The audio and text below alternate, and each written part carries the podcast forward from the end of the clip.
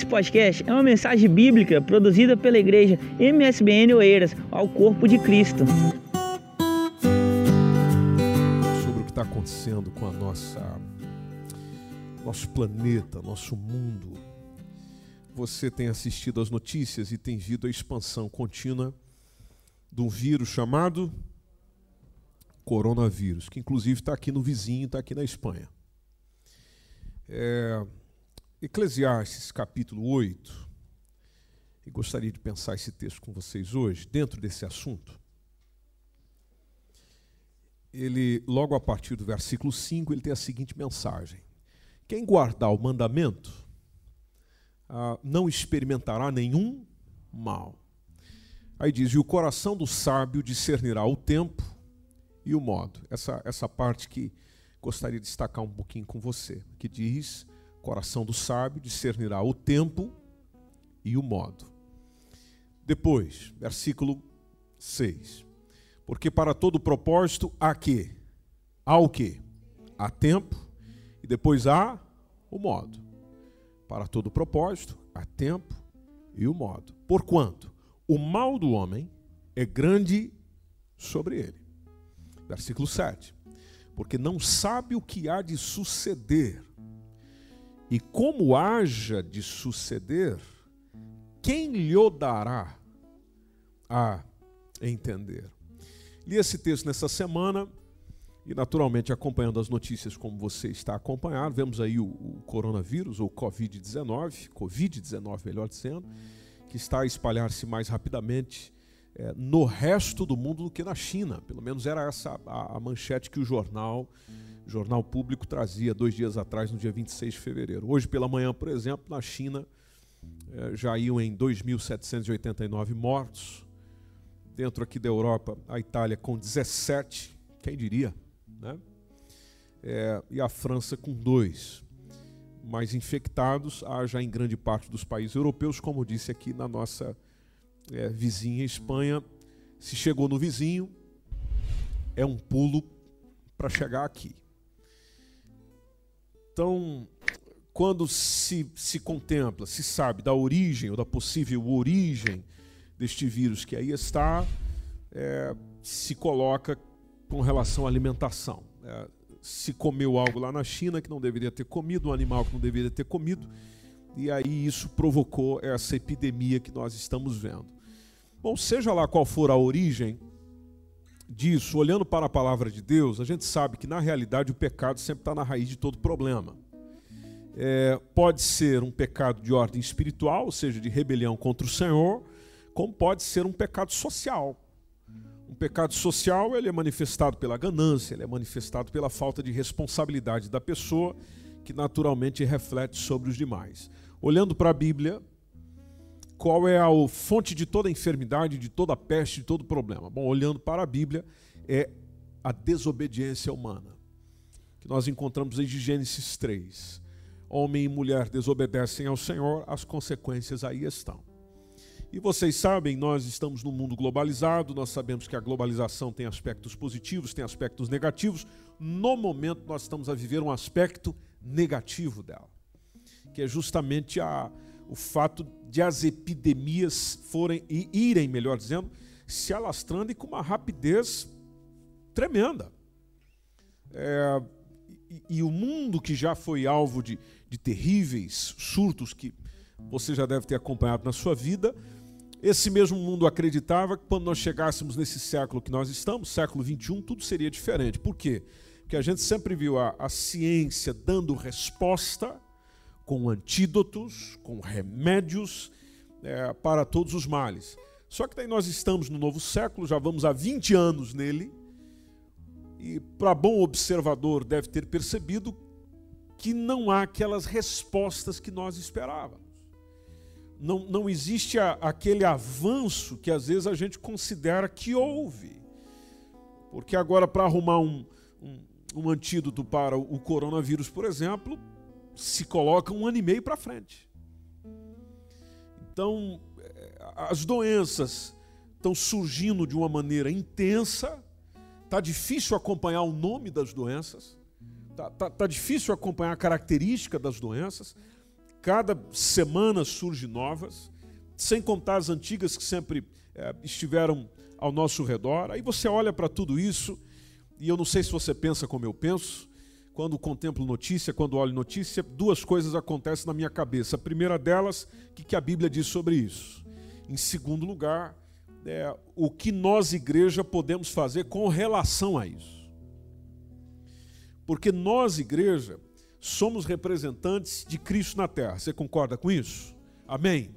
Bom, então, nós, como representantes de Cristo na terra, o que, que nós podemos fazer em nome de Cristo, mediante a epidemia que está assolando as nossas, as nossas cidades, o nosso país e assim sucessivamente. Então, há, muitos de nós, você vai conversar com um irmão ali, uma irmã do outro lado, ela vai chegar, ou ele vai chegar e vai dizer: olha, isso aí é, é castigo divino, é castigo de Deus. Assim como Deus derramou as pragas sobre ah, o Egito, o Senhor está derramando as suas pragas é, sobre a terra, porque a terra se distancia mais de Deus, e, e aí o Senhor responde com castigo. Parece lá fazer algum sentido? Depende da mentalidade do conhecimento que você tem sobre a Bíblia. Você vai falar com outro e, e a, a, a, perspectiva já é outra. Vai dizer, não, o que nós estamos ver acontecer tem a ver muito com essa ação devastadora que o homem está a fazer, seja na natureza, seja consigo mesmo. E, e, discute daqui, discute de lá, de qualquer forma, nós estamos vendo uma epidemia. Epidemia é aquela é, que, que vai acontecendo, vai se espalhando para outras regiões e, e vai é, indo, o que pode levar a uma pandemia. E a pandemia tem justamente essa característica de se espalhar no mundo inteiro, de matar pessoas, de destruir cidades e assim sucessivamente. E aí nós olhamos para tudo isso e ainda categorizamos como não sendo só castigo, não sendo só ação do homem, mas sendo também um sinal da volta de Jesus. Mateus 24 e 7, nós meditamos sobre esse texto aqui há dias atrás, onde deixa muito claro sobre as pestes. É, terremotos, fomes, pestes. Do qual no versículo 8 Jesus coloca como sendo o princípio de dores. Ou seja, o que está é, o aumento disso está revelando a proximidade da sua volta. Aí nós olhamos para o texto de Eclesiastes 8, ah, tanto versículo 6 quanto versículo 7, que nós acabamos de ler, e nos lembra, com o texto conhecido que nós temos de Eclesiastes 3, dizendo que para todo propósito há tempo, para todo propósito há modo. Isso nos remete à soberania divina. A gente vai olhando para essa situação, por exemplo, do Covid-19 e, e, e vem uma apreensividade no coração. E vem uma preocupação. É, é natural que ela venha. Agora, é problemática quando essa preocupação me leva a esquecer da soberania dele. Porque por mais que a coisa esteja se alastrando, não quer dizer que Deus perdeu o controle. Amém, igreja querida? Ele não perdeu o controle.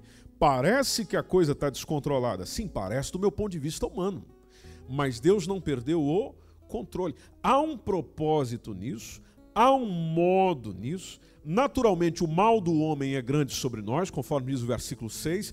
Nós não sabemos, conforme diz o versículo 7, nós não sabemos o que há de suceder, e verdadeiramente não sabemos. Eu posso ser um, um, um portador disso, você pode ser uma portadora disso, não sabemos o que vai acontecer, como age de suceder, e é como diz o versículo 7: quem é que vai dar a entender isso para nós? Quem é que vai esclarecer isso para nós? Aí nós vamos para a palavra de Deus, porque nós, gente de Deus, amamos a palavra e buscamos as respostas na palavra, percebemos que desde quando esse mesmo ser humano resolveu, lá em Gênesis capítulo 3, versículo 1 ao versículo 24, decidiu rebelar-se contra Deus, então nós temos o mundo tendo uma condição degenerativa do qual é, vai só aparecendo doença, vai só aparecendo enfermidade, vai só aparecendo problema. E só que nisso tudo há função. No mal, no ponto de vista de Deus, há uma função há um propósito. É a mesma coisa das pragas do Egito. Havia função nas pragas do Egito. Aí você fica a pensar, mas qual era a função, qual era a ideia com a praga do Egito? Bom, a ideia era quebrar a arrogância do homem. e mostrar a este mesmo homem o quanto ele depende de Deus. E vocês sabem é, que a sociedade secularizada que nós estamos, ela nos busca afastar de Deus, é, nos isolar de Deus. E, e aí você fica a pensar, mas Deus mesmo assim vai permitindo tanta coisa ruim para quê? Bom, vai permitindo com função, mostrando a esse mesmo homem, essa mesma mulher, que sem ele não dá para avançar. Sem ele, o homem está com complicações. Só que, mesmo estando nesse tempo de graça, mesmo estando nesse tempo de favor, Deus manifestando o seu poder dessa forma, permitindo pestes, é, é uma coisa que, que, choca o coração da gente. Você olha o tanto de pessoas a, a, a morrer e, e, e, eu não sei se isso passa consigo, mas pelo menos passa comigo, de dizer, mas, mas Deus, espera lá. Segura um pouquinho aí. Sabe, sabe aquela quando eu e você começamos a dar conselhos a Deus? Senhor, faz isso. Senhor, faz aquilo. Oh, se o senhor fizer desse jeito é melhor. E, e isso é a mesma coisa que ensinar o padre a rezar a missa. Né? Lá estou eu e você chegando para Deus e dizendo: olha, o senhor tem que organizar o mundo desse jeito. O, o senhor tem que permitir as coisas desse jeito. Isso aí o senhor não pode autorizar. Olha, isso aí o senhor não pode fazer. Às vezes eu e você estamos exatamente assim. Ou seja, nós questionamos a soberania. Nós questionamos a sabedoria. Nós questionamos a sua onipotência. E eu sei que apesar da nossa humanidade sentir esse desejo de questionar, só que nós não, permitemos, nós não podemos permitir a nossa espiritualidade se submeter a essa fragilidade humana de forma que a gente entre em conflito com o Senhor. E, e lembrar que, por mais que esteja a acontecer, por mais que esteja ao nosso lado, por mais que esteja próximo de mim e eu seja talvez uma possível vítima, ele não perdeu o controle da situação. Você pode repetir isso comigo? Ele não perdeu o controle da situação. Estamos num século 21, século 21 marcado pela tecnologia, avanço científico, muita coisa acontecendo. Só que se a gente voltar aqui, por exemplo, vamos, pegar aqui o século 21. Ah, se você observar a, a listagem de, de, epidemias que nós já tivemos só nesse século, que já matou tanta gente, é, é coisa surpreendente. Porque teve uma que surgiu na China também, no ano 2003. Vocês lembram da SARS? Síndrome aguda respiratória, é, síndrome respiratória aguda grave. É, essa, essa SARS 2003, não sei se você lembra disso, ela em poucos dias infectou mais de 8 mil pessoas, deu um surto em cerca de 30 países e fez aproximadamente 800 vítimas em todo o mundo. 2005, dois anos depois, veio a gripe aviária. Lembram-se dessa? Onde nós também nos assustamos com a chamada gripe aviária, que ressurgiu de um modo surpreendente, deu aquela abalada na economia mundial, como o coronavírus está fazendo agora. É, inclusive, na época, a Organização Mundial da Saúde informou é, que ela fez 331 vítimas fatais, é, matou e provocou o abate de mais de 400 milhões de aves domésticos em todo o mundo, causou um dano econômico para muita gente, inclusive naquela época, eu não sei se você lembra disso, é, mas o pessoal estava naquela apreensividade toda porque se tinha suspeita da, de, de ser um retorno da, da gripe espanhola, da, da influenza, como se conhecia, e, e, e, aquela, aquela peste, o retorno da gripe espanhola, aquela peste que aconteceu no, no início do século passado, que matou milhares de pessoas. É, e, e, lá está, olha, pode ser o retorno disso, retorno daquilo, e estava todo mundo preocupado. E, ainda a gente fica a pensar: será que elas acabaram? Não, não acabaram. Não acabaram, elas ainda são é, é, é, endêmicas em alguns locais. Endêmicos é quando a doença está apenas em alguma localidade, diferente de epidemia e diferente de pandemia que está pelo mundo todo. Depois você deve se lembrar da gripe suína. Mais um pouquinho à frente, aqui 2009, mais uma doença de origem animal, e a gripe suína. Foi também uma coisa loida. Porque quando ela apareceu o primeiro surto, inclusive foi lá no México, teve 149 mortes pelo contágio do, do, do, do vírus, a chamada gripe A, foi responsável por quase 12 mil mortes em todo o mundo. Então, isso é uma listagem de, do, daquilo que nós já tivemos neste século.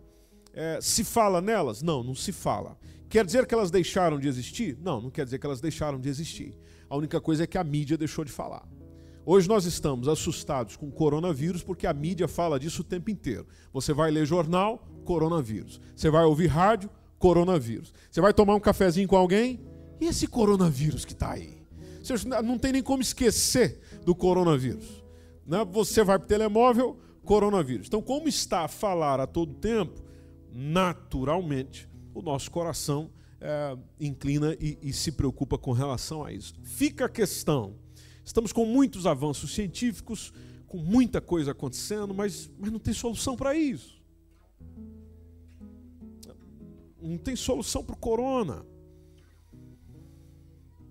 Aí a gente se volta para a palavra de Deus, porque a palavra de Deus para nós é base.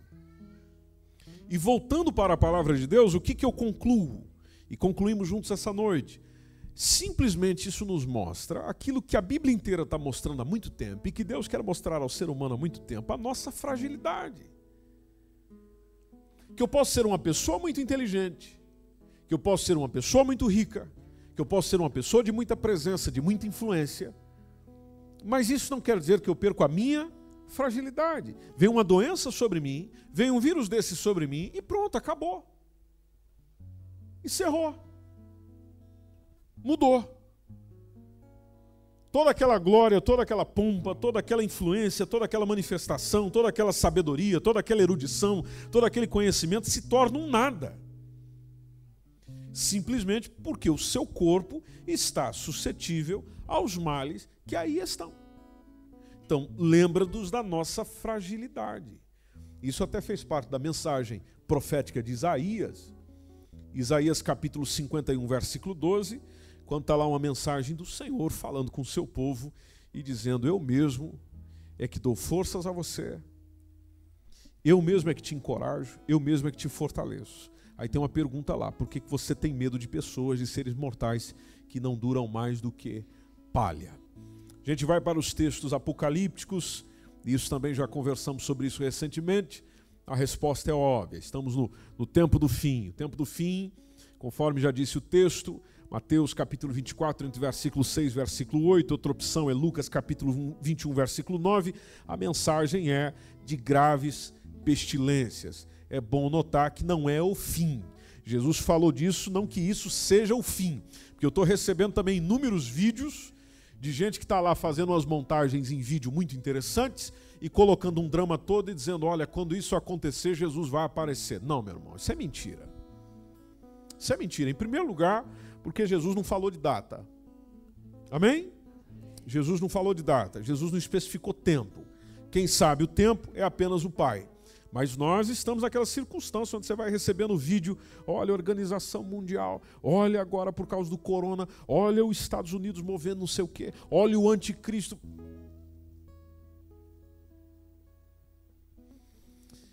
Se você for ver o caso de Pestes, então, dentro de Apocalipse, isso que nós estamos vendo hoje não é nada com aquilo que ainda está para acontecer. É, por quê? Porque quando você olha para as pestes apocalípticas, e, e eu aqui cito apenas um exemplo, porque é, é, esse assunto é vasto. Se a gente tomar, por exemplo, Apocalipse capítulo 6, versículo 8, nós temos lá ah, coisas terríveis. E leio consigo, Apocalipse capítulo 6, versículo 8, quando fala do cavalo amarelo. Eis que eu olhei e vi um cavalo amarelo, o que estava sentado sobre ele tinha por nome o quê? Morte. Então já não é coisa boa. O que, que vinha atrás da morte? O inferno. Veja, o inferno o seguia, a coisa ficou pior. Ah, e foi-lhe dado o poder para fazer o quê? Para matar matar a quarta parte da terra com quê? Com espada, que mais? Com fome, que mais? Com peste e ainda com feras da terra. Nós já chegamos nesse tempo? Não, não chegamos nesse tempo. Veja, e, e, e tem muita gente assustada com o que já está no nosso tempo. E pela palavra de Deus, isso ainda está para acontecer. Então, nos textos apocalípticos, isso que você está vendo acontecer hoje nos nossos dias, não se compara. As coisas ainda serão bem piores. E a palavra de Deus, como nunca mentiu para ninguém, e tudo aquilo que ela prometeu aconteceu, isso que está dizendo aqui ainda acontecerá. Como nós acreditamos, Jesus vem e tira a igreja antes. Vai sofrer isso aqui quem ficar. Como aqui todo mundo vai subir, a gente nem se preocupa com esse assunto. Dá para dizer um amém? Mas, igreja querida, o que, que nós, igreja, mediante aquilo que nós estamos a ver acontecer nos nossos dias, podemos fazer? Bom, em primeiro lugar, fazer aquilo que está nos sendo orientado a fazer com relação ao cuidado pessoal.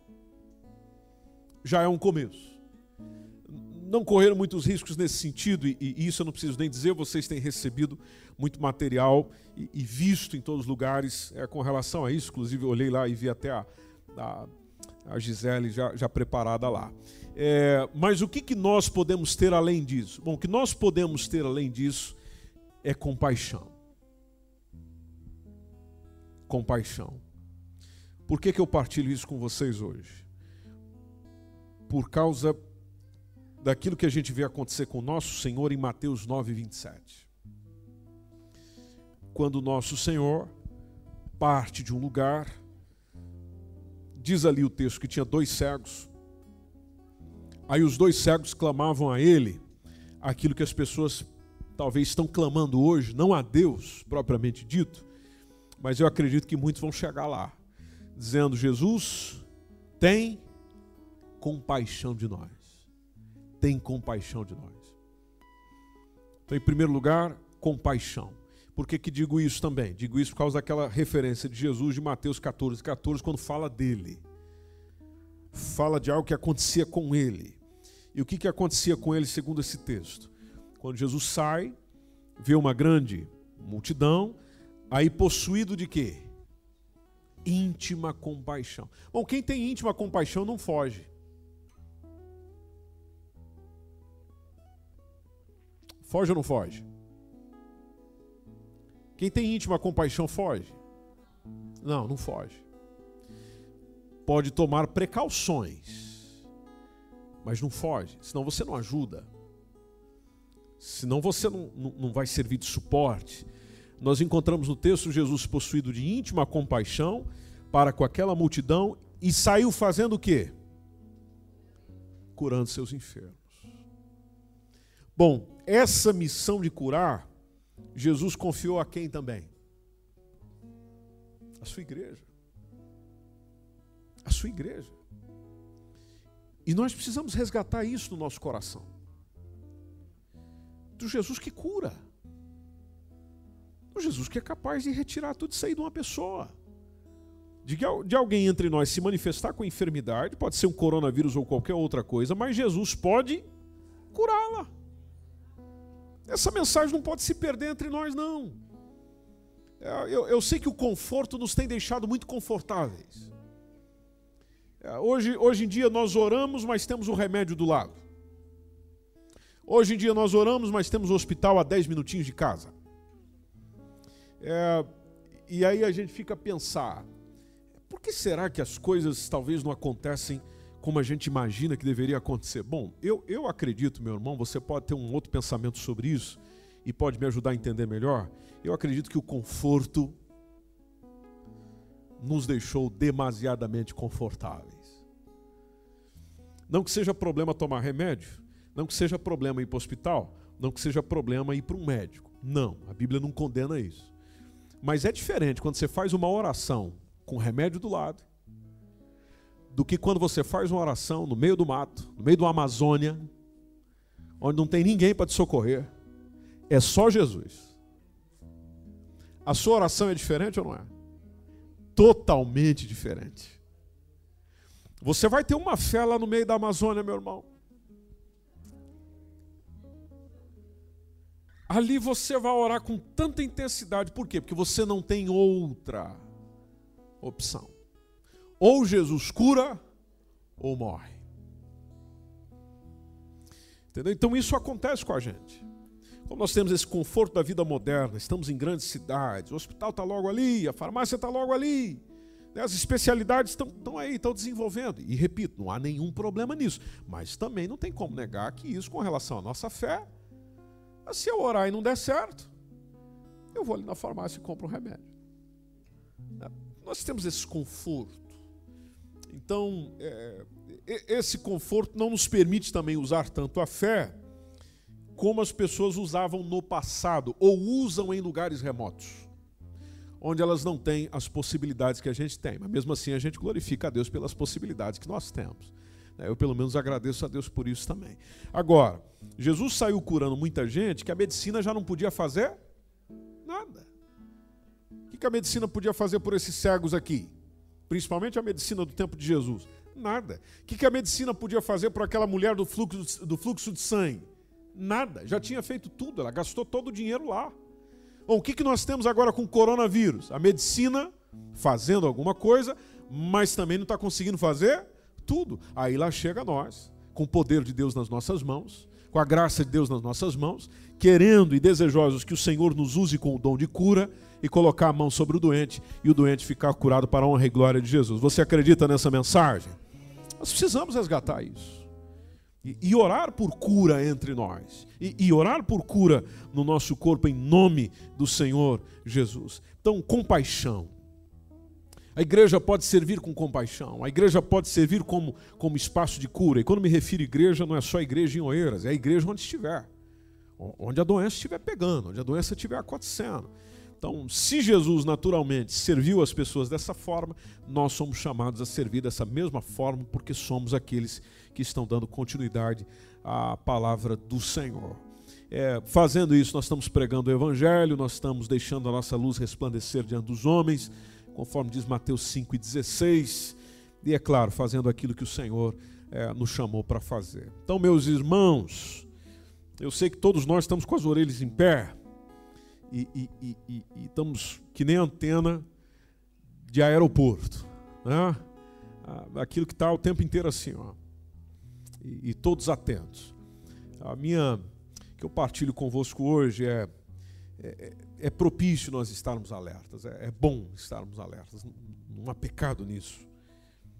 Mas, por favor, estar alerta não quer dizer entrar em pânico. Amém? Estar alerta não quer dizer entrar em pânico.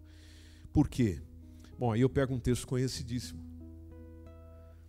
Que é um texto que o pessoal gosta de deixar a Bíblia aberta lá dentro de casa, porque se deixar aberto nesse texto, a casa está protegida. Qual salmo é esse? Salmo 91, que logo no versículo 1 nos diz o que? Aquele que habita no esconderijo do Altíssimo, a sombra do Onipotente. Você já pensou nesse texto? A sombra do Onipotente, ou seja, a sombra daquele que tudo pode. Essa pessoa vai fazer o quê? Vai ficar em pânico? Não, vai descansar. Mas para ela descansar, ela tem que habitar aonde? No esconderijo do Altíssimo. Estar com o Altíssimo, guardada no Altíssimo, escondida no Altíssimo, ou seja, em Deus. Aí tem o versículo 3 que é muito preciso, que diz: Porque ele te livrará do laço do passarinheiro. E na parte final diz que ele nos livrará da peste perniciosa. Peste perniciosa. E é o que está aí. Então, toma essa palavra para a tua vida, guarda ela no teu coração. Deus não perdeu o controle. Sabe o que, eu vou fazer? Eu vou habitar aonde eu nunca quero sair, no esconderijo do Altíssimo. Eu quero ficar na sombra do Onipotente. Ele é capaz de me livrar de qualquer peste, não só dessa, mas de qualquer outra, para honra e glória do seu nome. Você pode estar em pé, nós vamos orar juntos. E, e nós vamos orar é, tanto pelos países, pessoas, é, médicos, enfermeiros, tanta gente que está envolvida nisso no mundo inteiro. E ao mesmo tempo, orar pela cura em o nome do Senhor Jesus.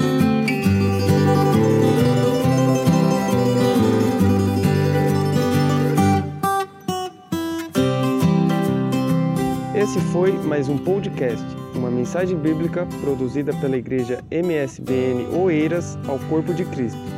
Siga-nos nas redes sociais, Facebook e Instagram Subscreva o nosso podcast e também o nosso canal no YouTube. Saiba mais em msbnportugal.com.